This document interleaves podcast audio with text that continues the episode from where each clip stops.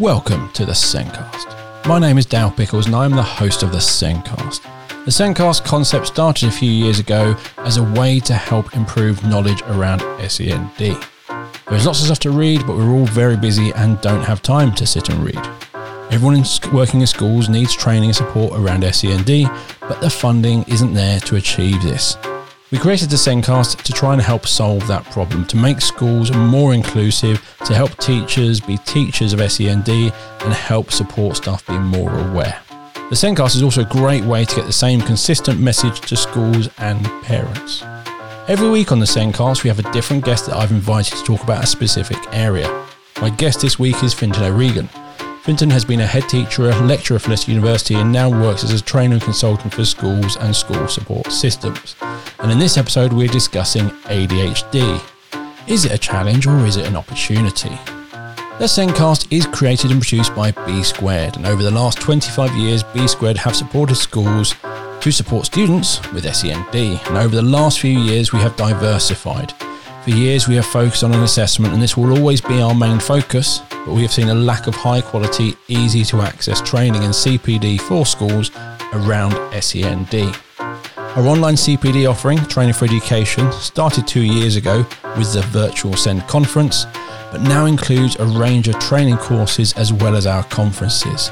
You can find out more about our conferences and training courses, including Fintan's training course, by going to the Training for Education website, which is www.trainingforeducation.com. And at the end of the episode, I'll be sharing an exclusive Sendcast discount code, so keep listening.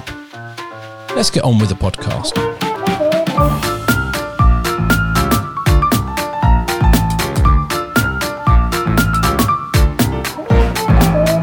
In this week's show, we're discussing ADHD, how people see it, and is it a challenge or an opportunity?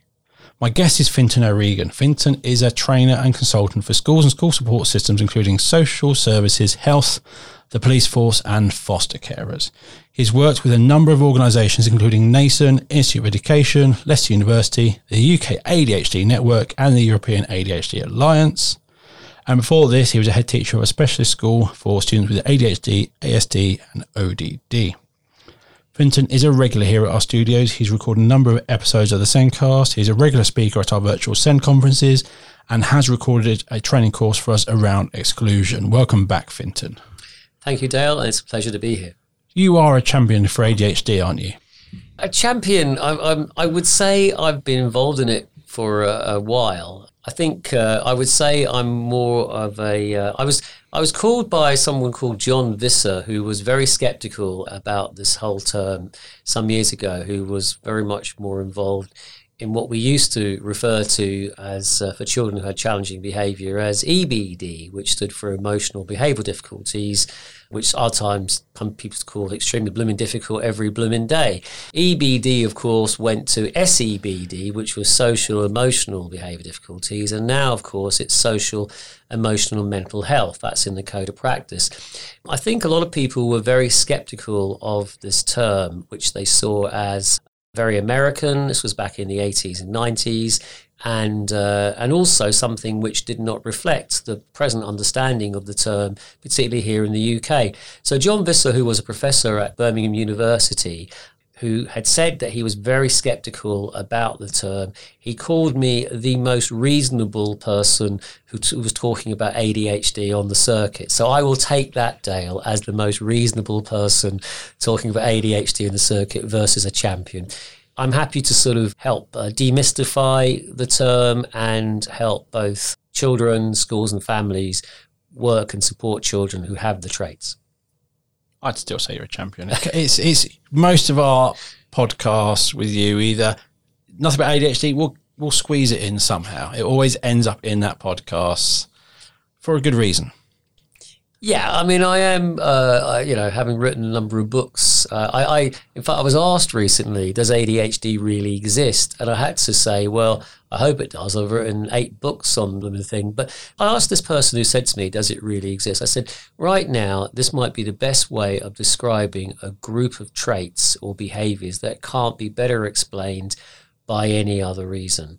And I think that's really where it is because, you know, something like a term like emotional behavioral difficulties is a very broad term which doesn't really describe anything in specific. It describes just a range of of what is you could be say as behaviors and emotions whereas ADHD is very specific towards three main traits which is impulsivity inattention hyperactivity.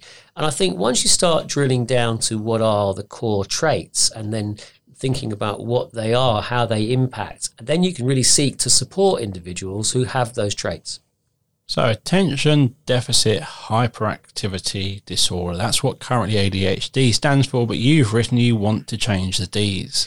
Yeah, and this is something which is uh, which comes out of a long story because we still tend to refer to uh, the term as ADHD and ADD. In fact, in America, they kind of use ADD as a collective way of uh, calling the whole thing. I think partly because you've got four letters, which is unusual in SEN. It's always ASD or or ODD or PDA, and ADHD has these four letters in.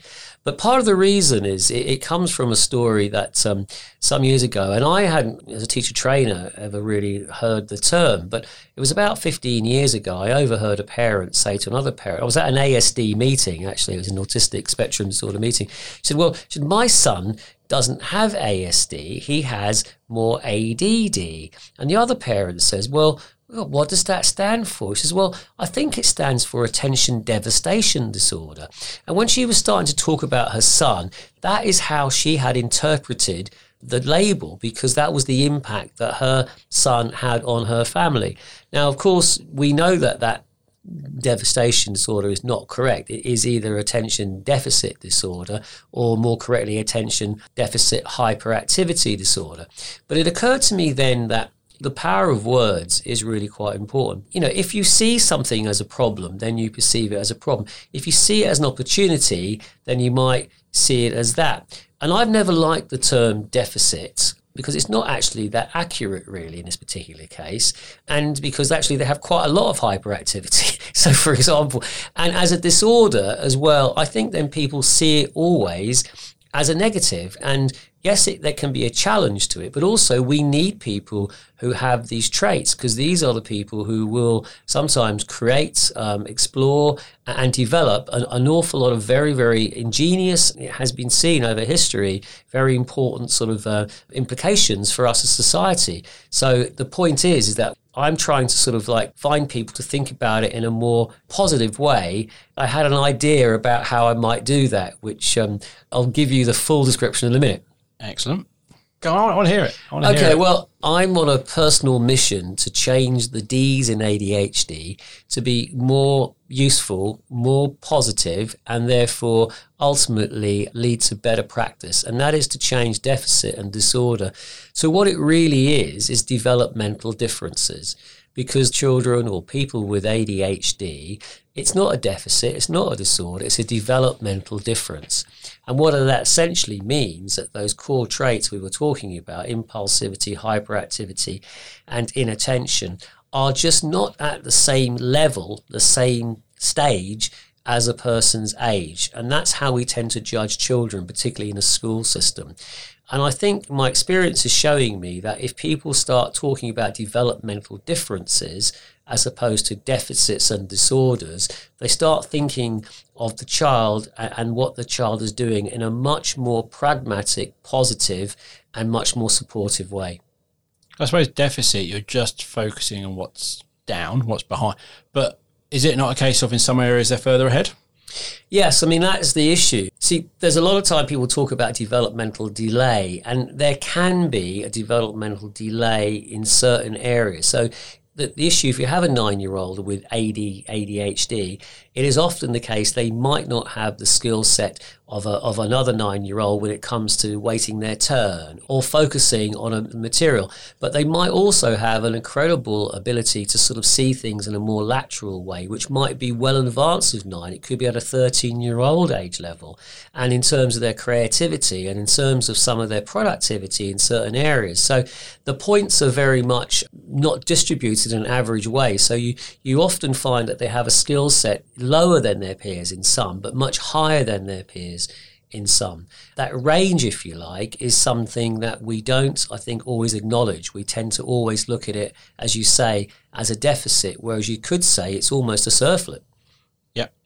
So I was talking to Fintan before the podcast about how I kind of feel that we all have a certain number of points we can use to create our personality. If you ever play any games, either like Dungeons and Dragons or things like that, you either roll for your either those um, points, or you have a you have forty points. You can assign it to your dexterity, your strength, your all these sorts of things. And yeah, some people there's obviously a fashion in this world to have them organised in a certain way, and they're the the norm who fit in and do this. But you could roll those dice or have those points in a different place, and yeah, in certain situations, that's not helpful. Yeah. But in other situations, it's going to be such a benefit to you. However, currently, school is not one of those places. Yes, I, th- I think that's true, and I I, I, love the analogy as well. And, and I think it was it was years ago when I was first working in dyslexia. This occurred to me then. It's just occurred to me that, and, and we all know that a lot of people who have dyslexia are quite creative in other areas. But you know, so they might not. If a nine-year-old might not have the same reading age as another nine-year-old, might be functioning as a seven or a six-year-old because they do have sort of learning difficulties in accessing, you know, the, the, the words for whatever reason. So, say if five points is the average, you know, that you need to have as a nine-year-old to read at a nine-year-old level, they might be functioning a, a, two out of ten as opposed to a five out of ten. But they might, in terms of their creativity and their artistic ability, be an eight out of ten. And it seems to me that those points are just distributed in an uneven way. And as you say, schools go towards you tend to pitch very much at your traditional learner, which is how it works. And then you tend to find that those skill sets are sometimes seen very differently when you go towards the workplace. Who people obviously want literacy skills at a certain level, but they want that creativity, they want that innovation, they want that difference in how you can see certain things. And we know that people who have dyslexia, ADHD tend to go into sometimes very creative, artistic, very entrepreneurial type jobs in the same way that we know that some children who have ASD, who might not have the points distribution in a social setting as a five out of 10, they might be at an eight out of 10 when it comes to their ability to, to be logical and to work in an internet type based system or in a game type system in a different level. I've got very limited understanding of dyslexia, very limited exposure, and doing a podcast over a year ago with Aaron Smith, learning about, yeah, he has these difficulties here, but just because he's dyslexic doesn't mean he doesn't have anything to say, doesn't mean he doesn't enjoy books or stories. And the way his mind works was fascinating. But whenever you hear about dyslexia and ADHD, generally it's seen as a deficit, it's seen as less, not yeah. different. And that's yeah. your big change. You want to change that so it's not less. It's yeah, in this way it's less, but you actually aren't thinking about where is it better, where is where are their strengths. Very much so. And while we're talking about it, I'm not just stopping with it's going to be attention developmental hyperactivity differences. I'm not stopping there. I'm you know I'm going with autistic spectrum differences. I'm going with oppositional defiant differences. I'm going with specific learning differences. It's not just or bipolar differences. You know, it's not just on one D. So very much so. I think what we've got to do is get this issue across about how it's developmental differences. And those developmental differences, as you well say, can be below the chronological age in certain skills, but it's above the chronological age in other skills. And I think if you start thinking of it in that way, then you see it less as a problem and more as an opportunity. Yeah, because you are literally finding out, okay, so where are their skills? How can we how can we develop those skills? And that goes back to you said coach earlier, and a coach is someone who looks at a set of skills and develops those skills. So, coach is better. If you're a teacher and you find this offensive, I find a teacher is kind of teaching a curriculum and teaching those sorts of things. Coach is almost, yeah, I see that as you want life coach. life well. Yeah, I mean, I think you know the, the, what I was basing. You know, we were thanks Dale's picked up on a really important one. I, I was talking about teachers being not just teachers of, of a subject, they're, they're basically coaches of a person. You're teaching a person some skills, but you're also coaching them in, in others in terms of how to learn it and, and to a certain extent, maybe even aspects of what you're learning in, in terms of what to emphasize on. Yeah. Take an example of, being an actual, we call coaches now, when the kids were I used to under nine rugby, whatever. You could, you know, you, you could see all the kids lining up and I was a coach, rugby coach, and I was looking at them thinking, you know, which one of them is, you know, they're not all going to be the same, they're all going to play in the same position. You know, some of them are going to be on the wing, some of them are going to be in the centre, some of them are probably going to be in the front row. You know, you don't have those decisions decided then, but you can see different strengths in the individual in front of you. And as a coach, my job was to was to help them develop themselves in, in the best area that they could based on, you know, a what they wanted to do and also in terms of what they were able to do. And you had different positions as i said to basically coach. So i'm not saying that all classroom teachers are sports coaches. What i am saying is you're going to have certain people who are going to be better than others in certain things. And, and it's about us us helping everyone get to a certain level. We all know we need to get to certain levels in things to access the next level of educational attainment. But we've also got people who've got strengths and weaknesses, and, and we want, want to help the weaknesses, sure, but we need to make, make sure we nurture those strengths. We need to be making sure we nurture those strengths and not just concentrating on the weaknesses, because I think often that's what we do. And then what sometimes happens is, in order to give them more of the same, you know, so, so if they need extra reading because they're low, what tends to happen is they get taken out of the class that they might be excelling in in order to do that.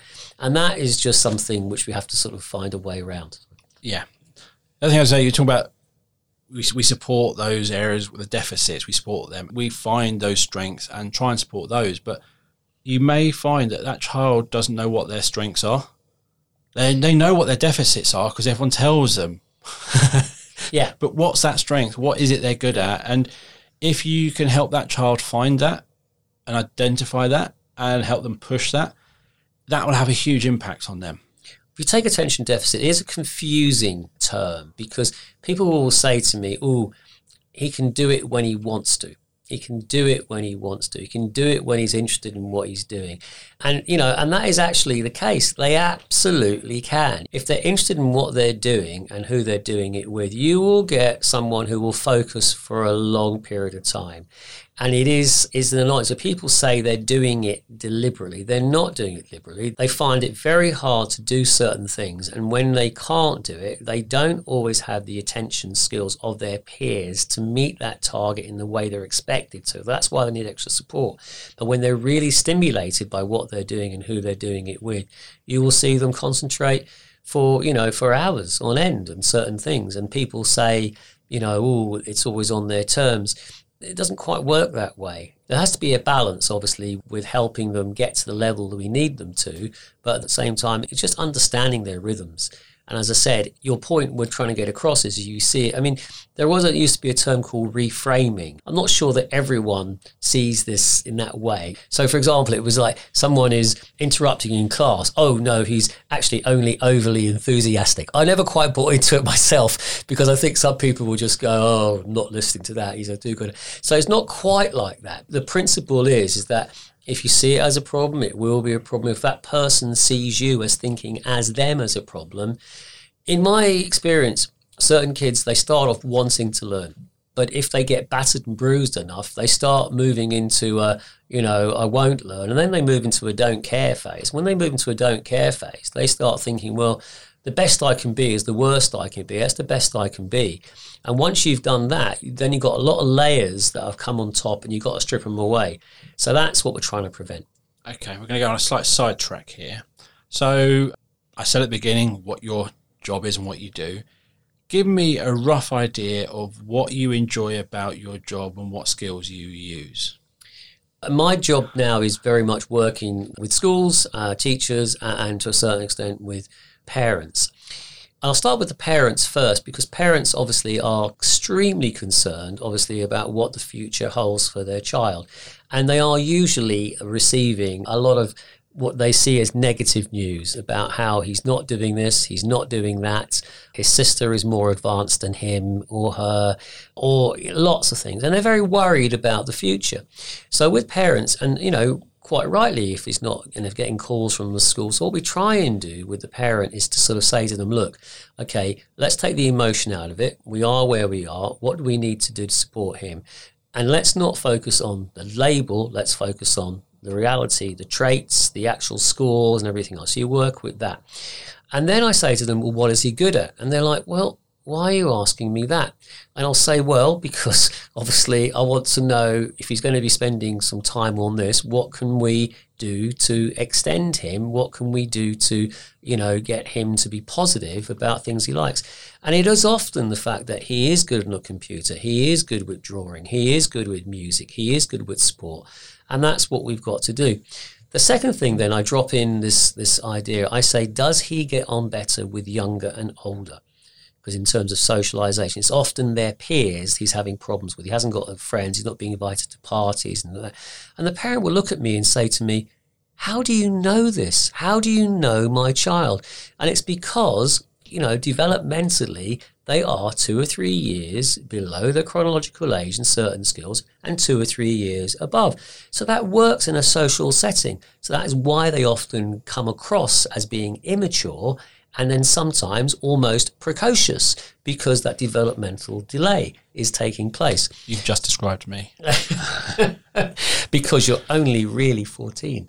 Anyway, but the point is, the second part is is going into a school setting and getting again talking about not terms but traits and getting people to understand we've all got traits, we're all on spectrums, and then getting people to understand that he or she is not doing this to get at me or to disrupt me, that he or she has a developmental difference that is somewhat something neurological that they're not completely in control of. And then once a person starts seeing that it's something in the child that is causing this to happen, as opposed to what the parents did or didn't do, they start feeling a little more relaxed about how, therefore, they can do some differences to help that child. And once the penny drops about what developmental differences really means, they start thinking in a much more inclusive, pragmatic, and I would say more positive way about how to support people. And that's what I do. So to me, picking that apart and really summarizing it up as like a job description is you, there's travel, there's lots of meeting people, quite social, there's making a difference. You know, meeting, finding lots of different problems, problem solving, making a difference. Summarizing it really shortly. Yeah, I think what we're trying to do is to get people to understand that not everyone is the same.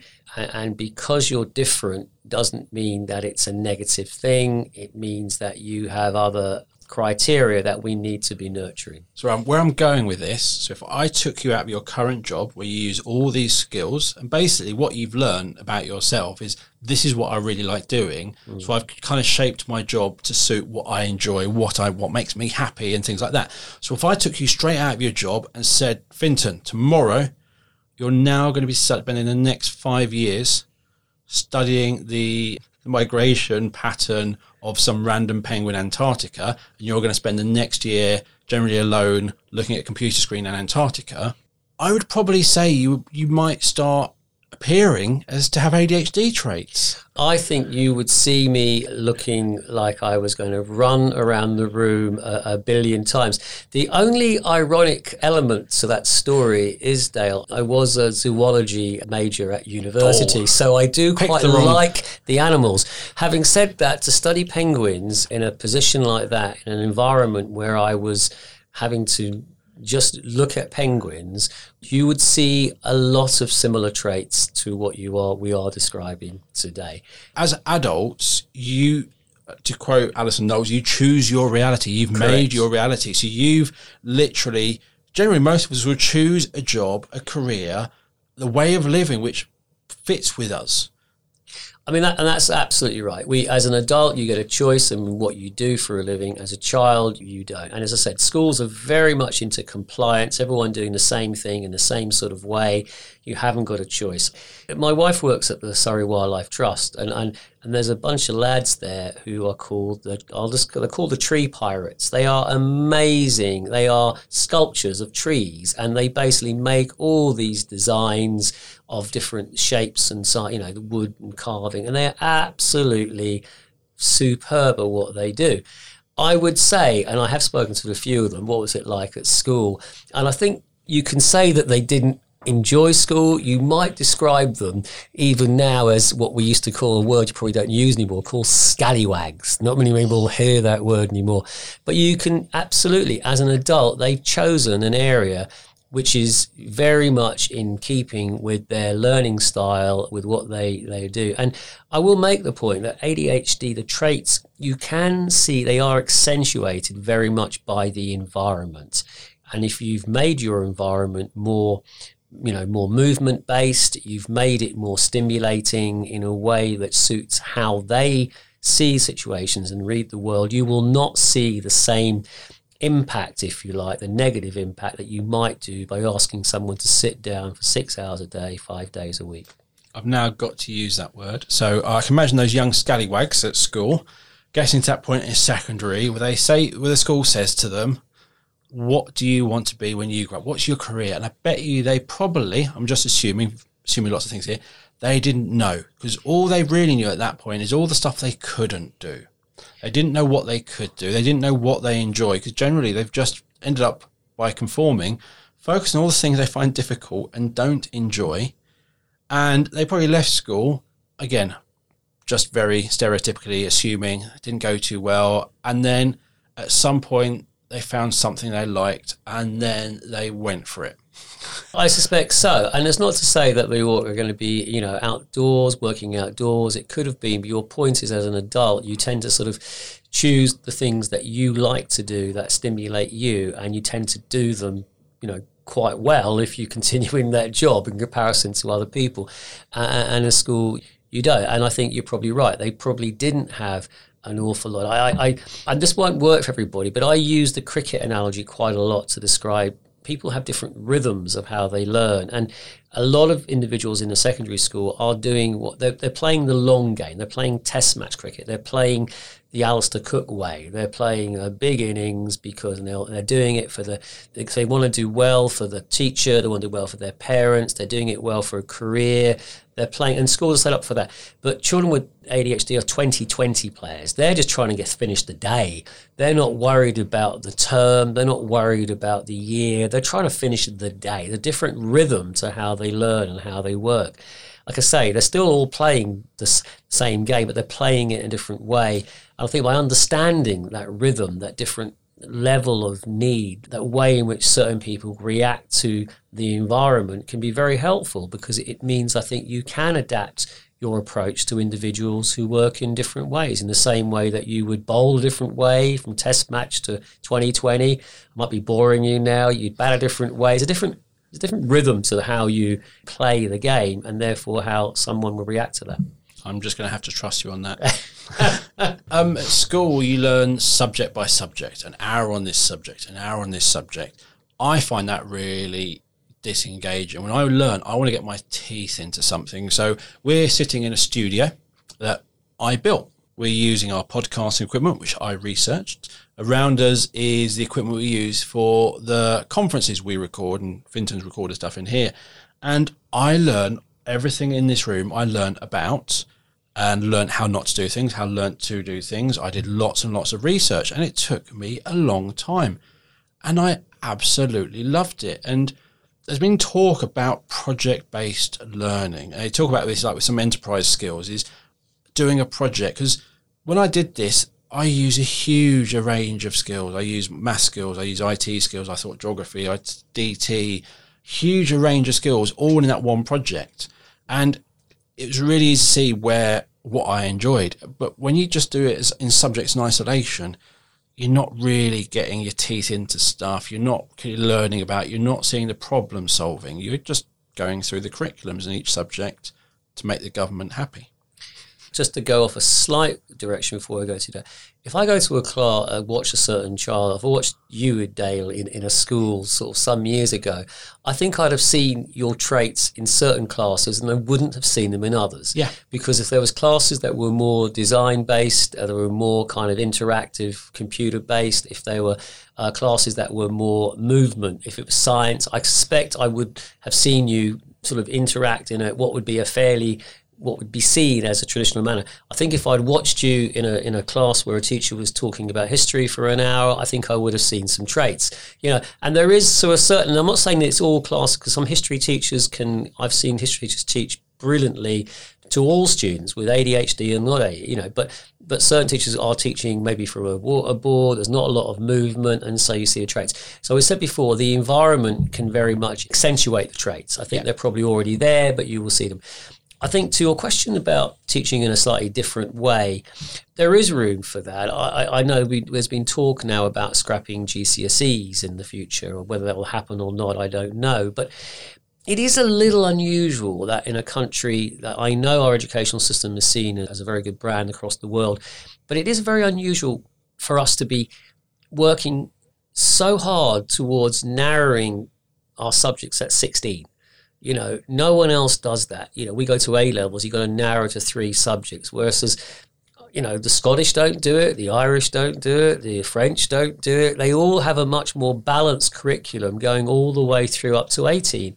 And I think to a certain extent, we do hothouse our children academically in order to get to 16 when then you can specialize. And that is a little unusual. I mean, it's very unusual compared to other countries. And I suppose the argument is is that if we have this this level where you've got to achieve a, a group of nine subjects at 16, it doesn't allow a lot of flexibility to do the sort of things that you're saying that we could do. And you know, we know that in Germany, for example, they do value the more kind of vocational pathway at, at 11 versus academic. And I'm not saying our system doesn't work, as I said, it's popular throughout the world, but it is unusual. I mean, I have a niece who's uh, who's American, not a great example, but so she's seven and she wanted to uh, hear lyrics from a song that she liked, and so I wrote them out. And her mum said she can't read them. Now I was writing that for a seven-year-old, you know, who I thought would be like a British seven-year-old who could have read these lyrics, but but she couldn't because part of the issue is is that when they're in American school, they're not actually finishing English at 16. They're finishing English at 18. They're finishing maths at 18. So therefore, there isn't the same drive to get to 16 as there is. It's a longer period of time.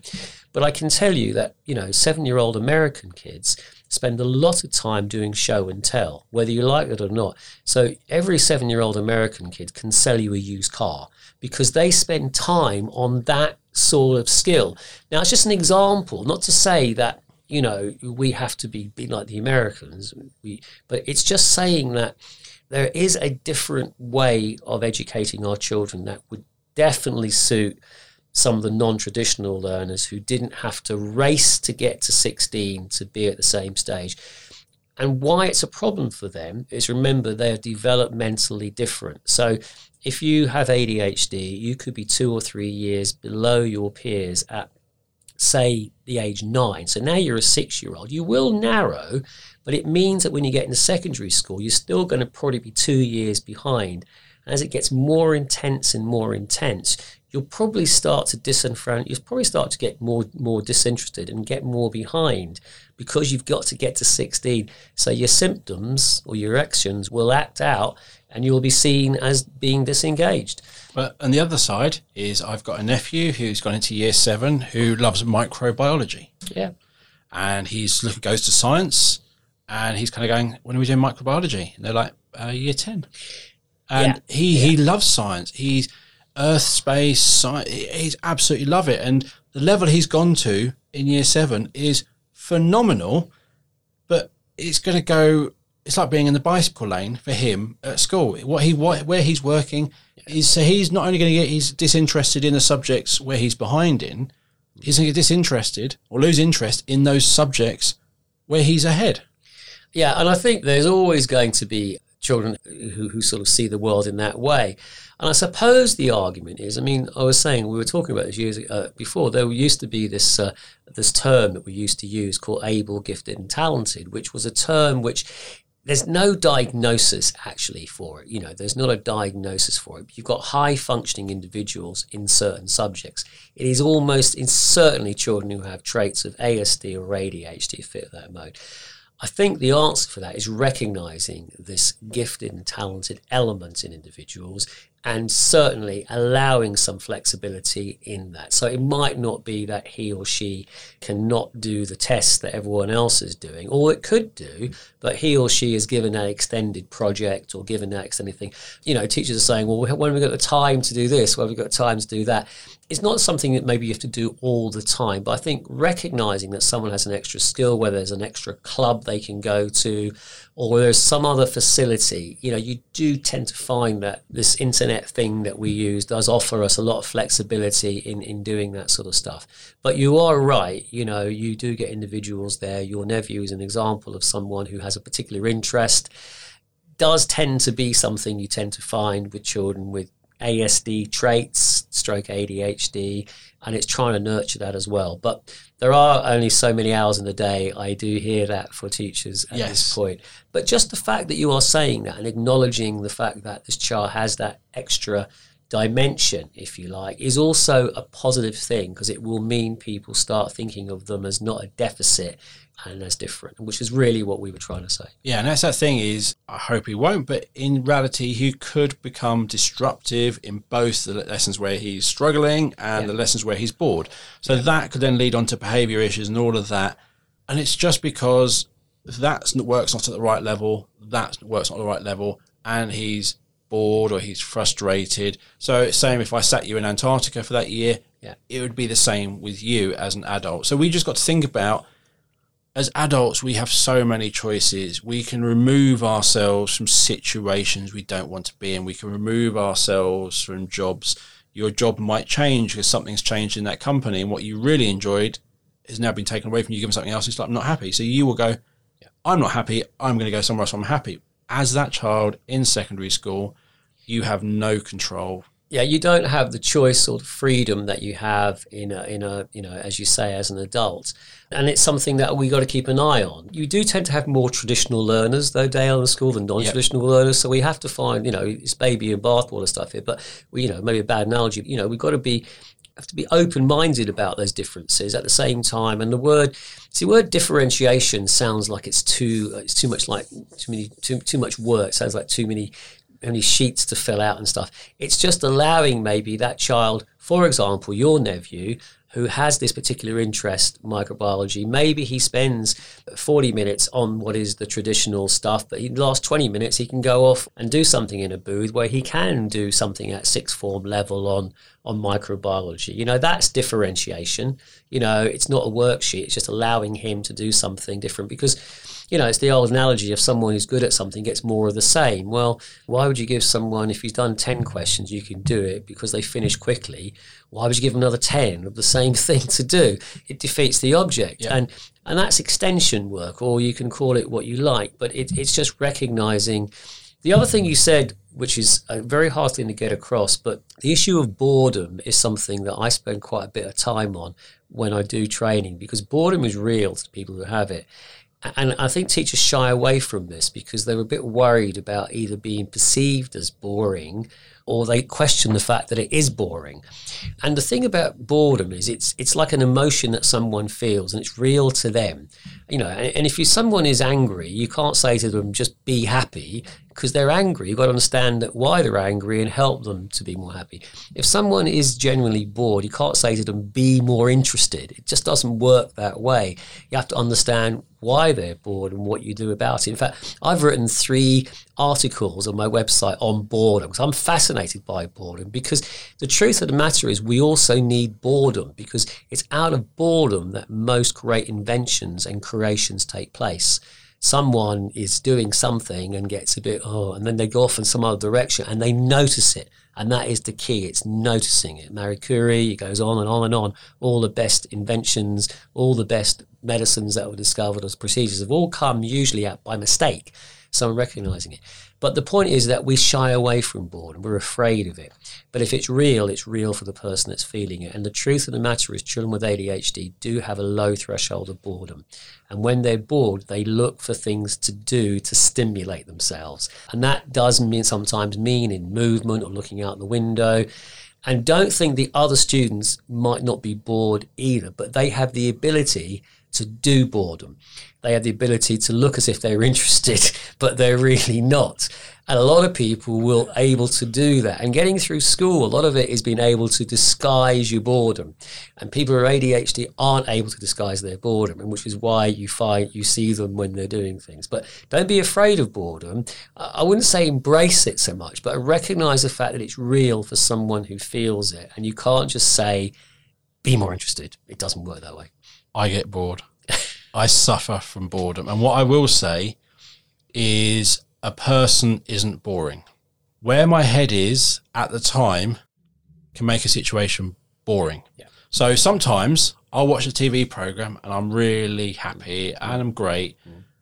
Then another time I watch this and I'm I'm literally absolutely bored. Nothing's changed in that situation apart from my mental state at that time. I might be something's gone wrong, which means I'm thinking about that, and that's what makes me bored. Yeah. Yeah. It's not the person that's boring. It's there are times where if, I, if I've had a great week, I sit in front of the TV, I can watch a boring film and be really interested.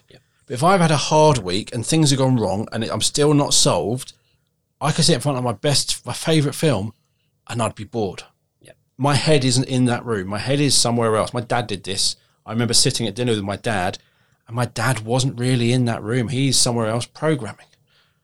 So yeah, boredom is definitely real, but it's generally it's not about that person. and that's very true. I think you know because other people, oh, I'm not boring, and the fact is, it's not about you; it's about them. That's the issue, and it isn't about you know you just happen to be in the way. It, but it's if that person is feeling it, yes, it is about them as opposed to you. So don't start thinking you're boring. It's the fact if someone is if head you said before the head's not in the room, and what we know with ADHD, I always make this point that the, the core symptoms are impulsivity, inattention, and actually hyperactivity is the least of the three for me. It's the impulsivity that causes most of their issues, actually.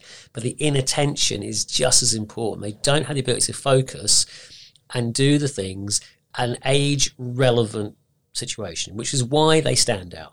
You know, you've got 28 kids in the room who might have points of ball, you know, five out of 10. They've got two out of 10, which is why they look for stimulation because developmentally they're different. If we keep going back to developmentally different, that will help. But then at other times, you know, as you said, their head's not in the room. So it's the inattention that is Yeah. the problem. And and they can be distracted. This is the thing about distracted people. They can be so distracted by their own thoughts that they can't focus on what you're saying. So it's not you, it's them. I'm, I'm literally I'm, I'm visioning like a primary school assembly. There are a load of kids, especially when you're all going in, all going out. There are 28 kids who are bored, and it has no real impact on them. And then there are two kids who have just gone somewhere else, and they're bored, and they might be spinning, or they might be doing something, and that's their way. But that's a deficit there, but gain somewhere else because something else they'll be good at, and it is it is a big thing. It isn't a deficit. Is they're very much a developmental difference. However, the world they're in is conforming to that current normal mold, which they've got to get through. But problem is, and I will say this is for those children trying to conform is slightly damaging. Would you say? I, I, to me, if you're think- trying to fit into that mold, it's not helping you.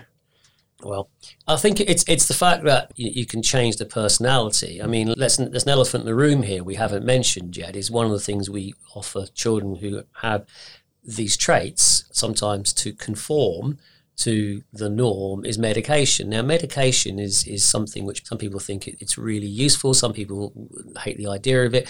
What medication is doing is it's allowing that person who really has quite severe impulsivity and inattention to actually have a chance of acting in a similar way to some other people. But it does come with a cost because it will often change that person's personality to a, to a minor extent. It- you know, the spark will diminish. Now, people say that's a detriment, but what it's doing also is it's allowing that child who can't focus, can't compete with his peers to, to learn English or maths, an opportunity to compete. But there's a trade off on it. Really, so I think the idea is what we've got to try and do is is make sure we we support them so they can have a chance to make to that next level. At the same time, we don't want to crush that spark. We don't Yeah. want to stop that that that ingenuity. We don't want to curtail that. So there is a bit of a trade off in that. And, uh, and I want to make the point that if you talk, medication does not cure anyone. It allows someone usually to focus a bit longer so they can hope to make a different decision. So if you couldn't play the guitar before you took medication, you won't play the guitar afterwards.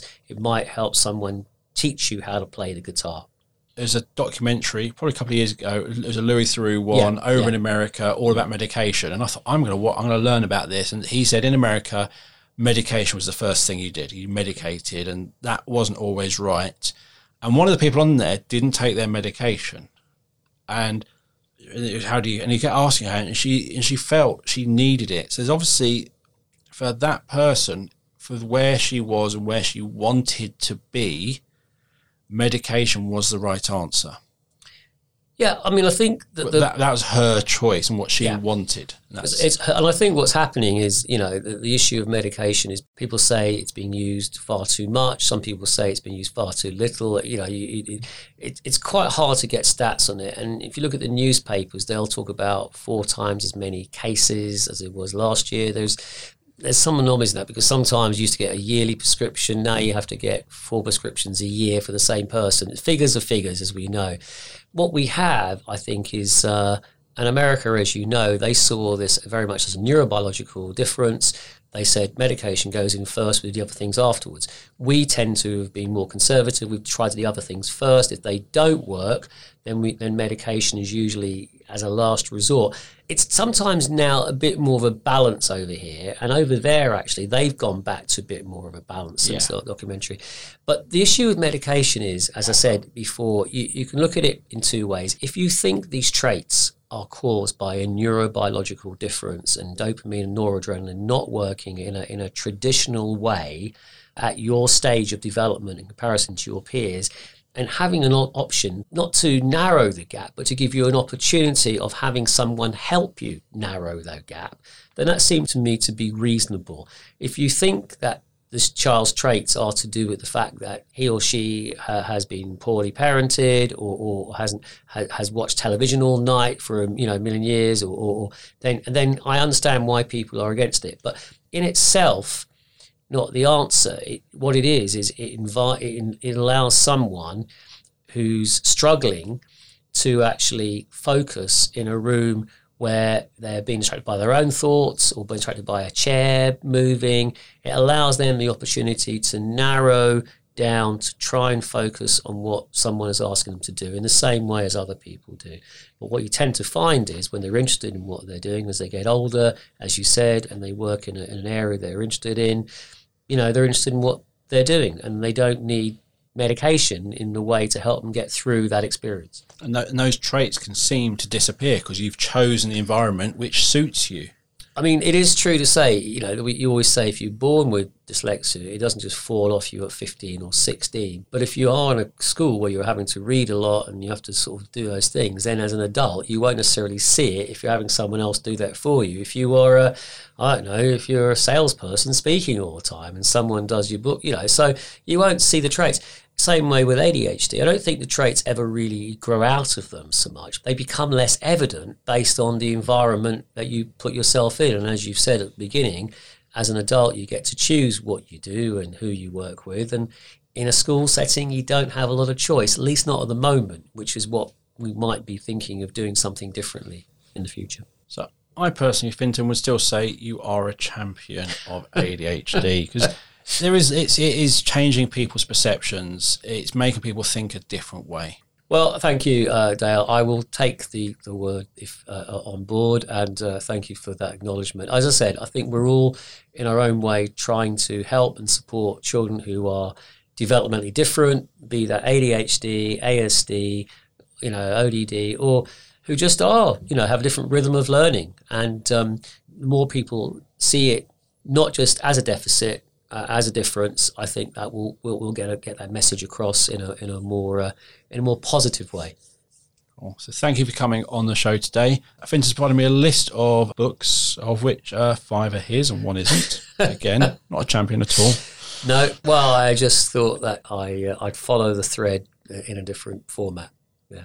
I'll be adding all those to the show notes and sharing Fintan's contact details. And you'll find the show notes on our website, www.thesendcast.com.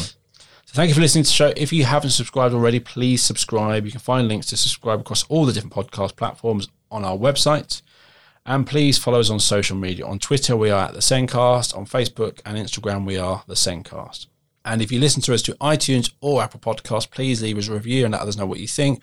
Or please mention us on social media, share the news, share the great podcast with others. Before we go, please check out Training for Education's website. You'll find a number of guests on the SENDcast, our speakers at our conferences, like Fintan. They've also, some of them recorded their own training courses.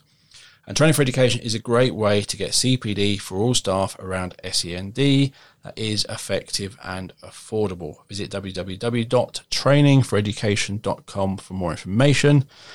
And as an exclusive gift to SENDcast listeners, you can get 10% discount on the virtual SEND conference, future or past, by using the code SENDCAST10.